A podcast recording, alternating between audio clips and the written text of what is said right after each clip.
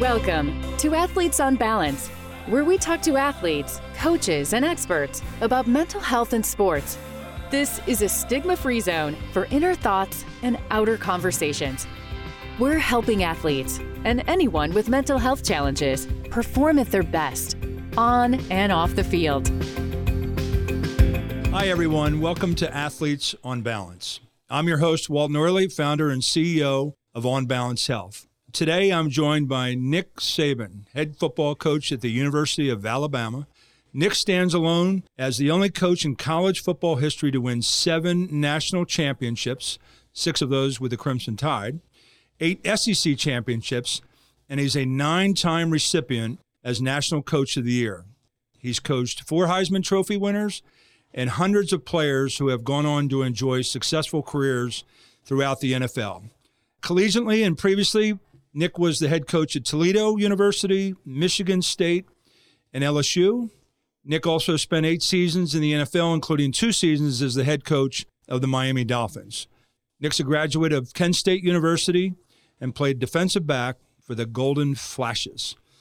Aside from all this significant success as a coach, he's also responsible for making Alabama the gold standard in mental health care for student athletes within the NCAA. This is actually a cause that's near to myself, as I've managed a bipolar disorder through my four decade business career and perhaps even in my playing days as a quarterback at Ohio State and Georgia. For full disclosure, Nick and I go back 40 plus years when he recruited me to play at Ohio State. Nick became a friend with my family, including my mom, my dad, my sisters Pam and Missy, and my brother Todd, who played quarterback at Syracuse. Coach Saban, thanks so much for joining me today. Glad to be here, Paul. Good to see you again. When did you realize that you needed to place an emphasis on the mental health side of the student athlete as much as the physical health? Well, I think it started early on for me, even when I was in graduate school. You know, I was interested in different kind of psychology of sport, what I sort of got my master's degree in. So things like achievement motivation, high anxiety, how this affected performance. So that kind of started an interest, even in moral development, all those types of things, and how it can impact your ability to perform at whatever you choose to do. So when I was an assistant coach, didn't have a lot of chance to implement it other than having great relationships with players and you know trying to help them the best I could. But then when I became a head coach at Michigan State, got to meet a lot of people, Dr. Rosen in particular, who's worked with me for 30 years now, probably, that really sort of gave me a lot better understanding of the importance of how you can't really separate somebody's physical ability from their mental approach to what they're doing. And those two things go hand in hand. Everybody's not made the same way. So sometimes it takes a little different approach for you know various kinds of guys. And that's one of the things that I think has helped us be successful, you know, through the years is we've been able to take the individual and coach them and teach them in a way that best serves them and where they needed help in some area mentally, whether it was something as simple as a learning disability or something beyond that, we were able to address those things and put them in a better situation to have a chance to be successful. So, if you go to modern day with your history at these different schools and throughout your coaching career tenure, what are the most prominent issues you've seen with today's student athletes compared to 10, 15, 20 years ago? First of all, you know, we uncover a lot more mental situations. Some of them have a greater effect and impact on something as simple as doing sleep studies on guys and understanding if guys have sleep apnea and how that affects their ability to succeed in school and how it affects their ability to focus. I mean, obsessive compulsive behavior. How do you approach a guy that has that kind of behavior versus a guy that's not a self starter, versus a guy who has personality disorders, who creates behavioral issues for himself that sometimes doesn't realize cause and effect and how that can impact his future. So identifying these things early on in players and you know, helping them develop some kind of a protocol for them to be able to manage their circumstances and understand who they are. And anger management is something that comes up oftentimes. But I think the two things that are most prominent now is players' understanding of cause and effect, which is a pretty general deal.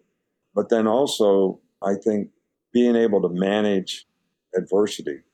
I don't think maybe people grow up in this day and age, and I'm not saying this is a bad thing, you know, having to overcome adversity and adverse circumstances or when adverse circumstances are created. But yet, in a competitive sport, and life is competitive, you have to be able to overcome failings and understand what it takes to do that and how it's important to keep some kind of a positive outlook on things that you can do to solve problems and not allow these things to put you in a depressed state. But I do think that's something that maybe is a little more apparent in modern day athletes than what it used to be 10, 15 years ago.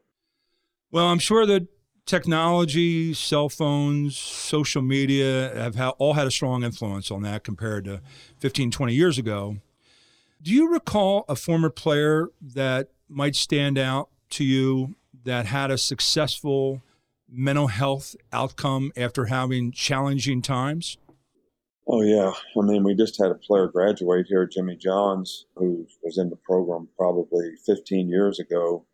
I had lots of issues, lots of mental health issues. We tried to help him in various ways.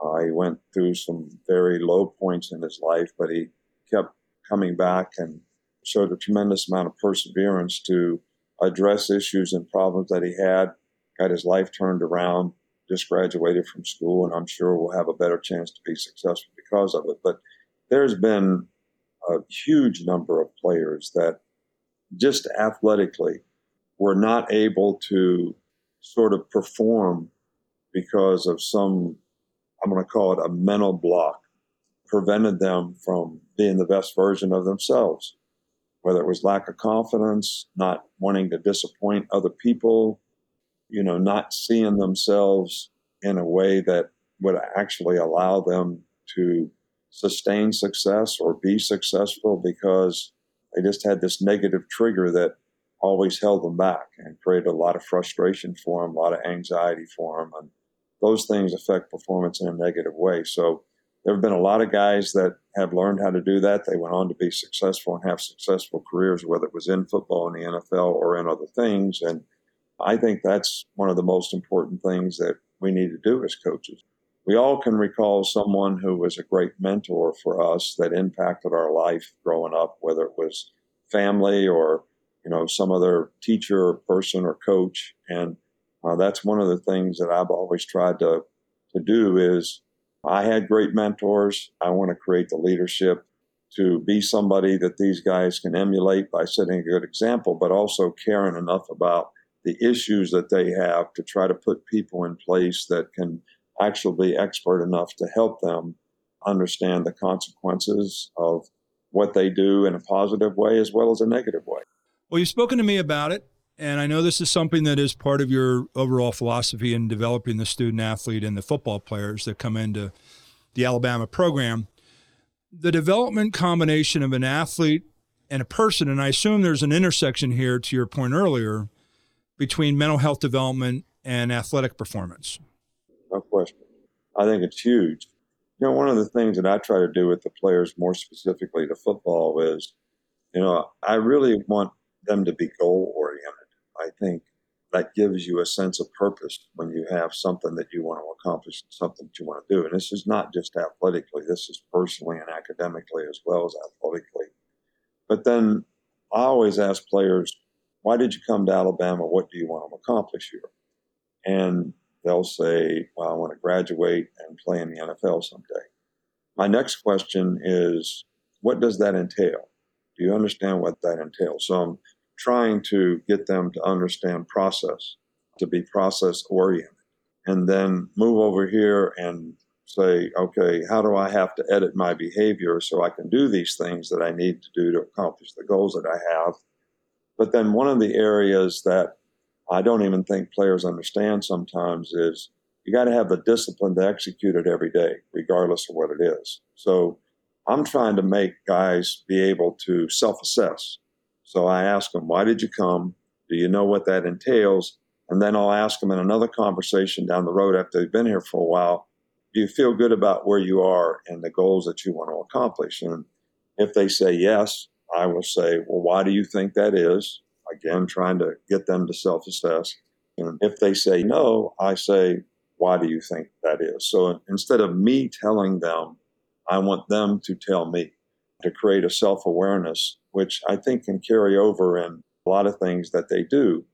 But this whole concept of discipline is something that I think is important in athletics, but I think it's important in life because, you know, doing what you're supposed to do when you're supposed to do it the way it's supposed to get done, that's important. But self discipline, you know, we make hundreds of decisions every day that really just come down to two questions.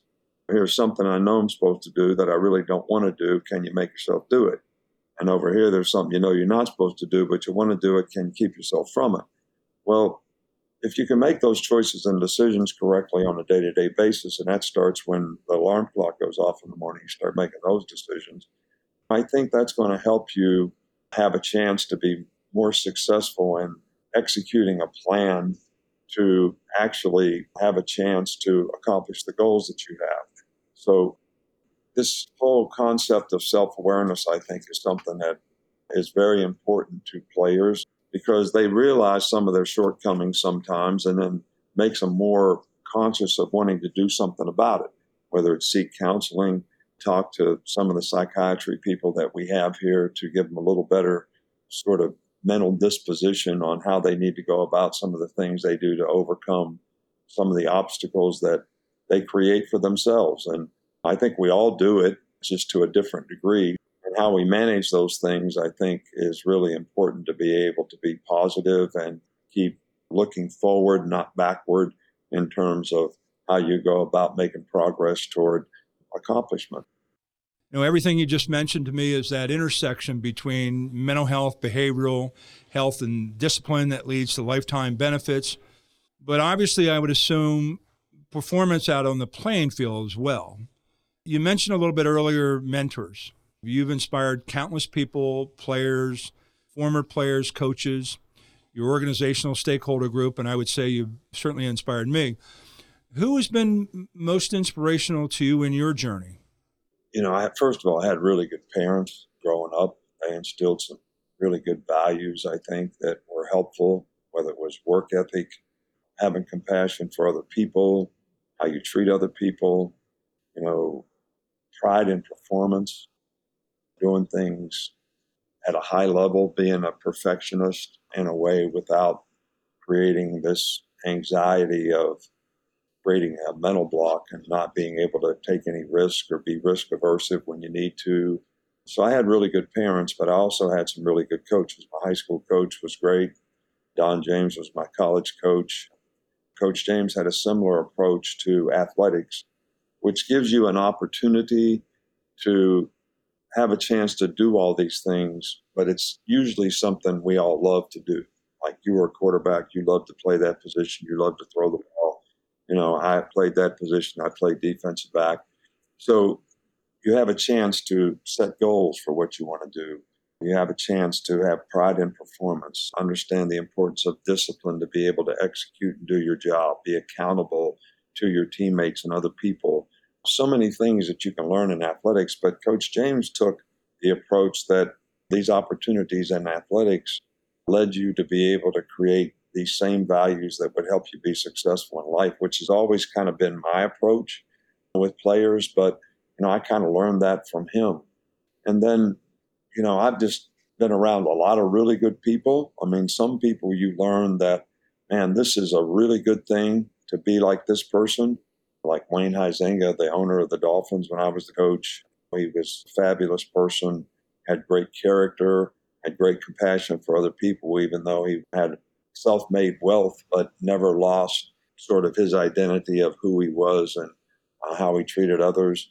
So, and there was some people that I won't mention any names that you actually learn that I don't really think I want to be like that. I don't think that's a good thing, whether it's being arrogant or, you know, totally sort of self absorbed and doing things that actually help you and hurt others. So I just had the opportunity to be around some really good people. And learn something positive from George Perles was, you know, a great people person.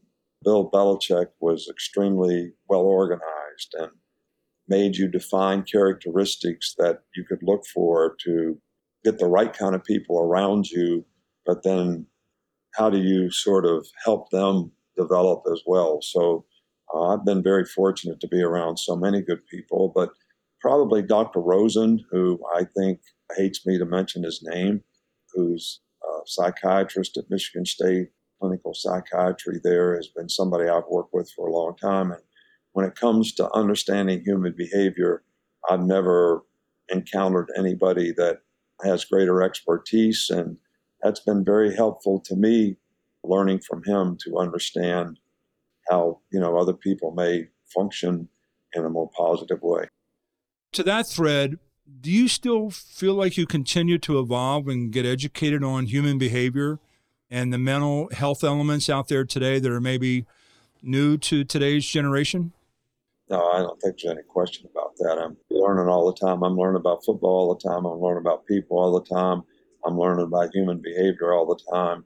And I think, you know, we live in a sort of a rapidly changing world. You know, you mentioned social media, which to me, that creates a huge, I don't want to say it's a distraction, but, you know, when you get involved in that and you're worried about what everybody else thinks, that can affect you in a positive way or a negative way.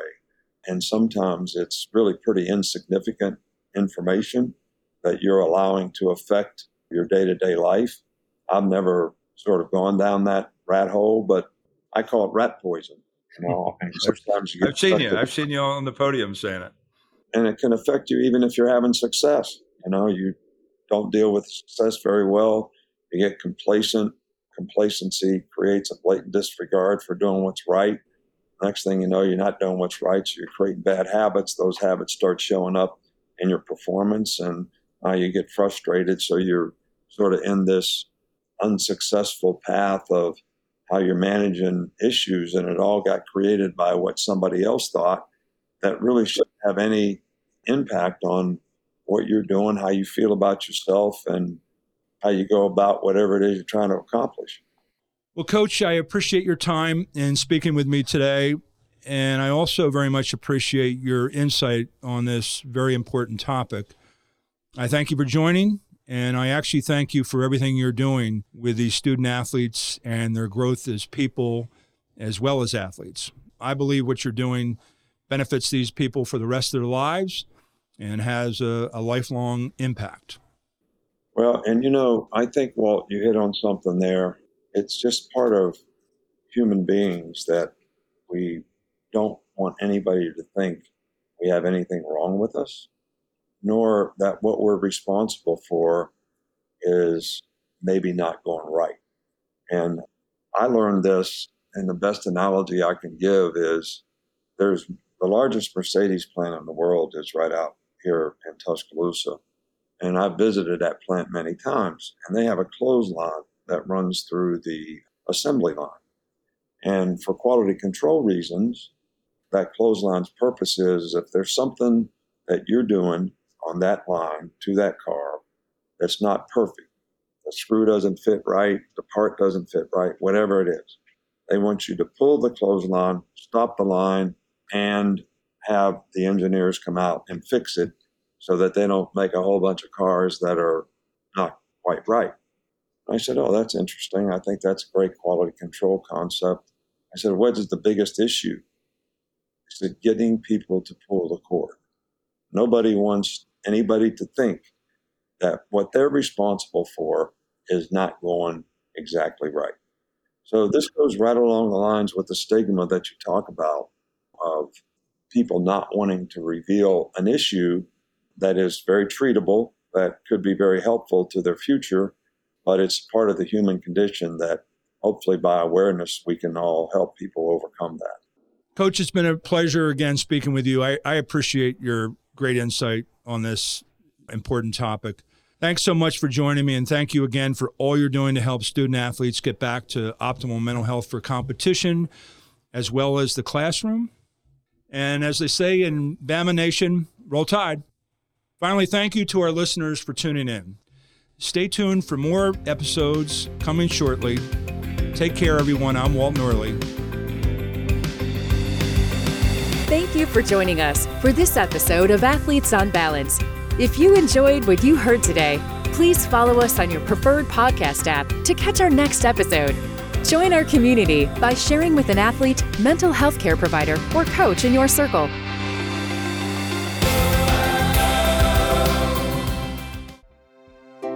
This has been a production of Twin Flame Studios.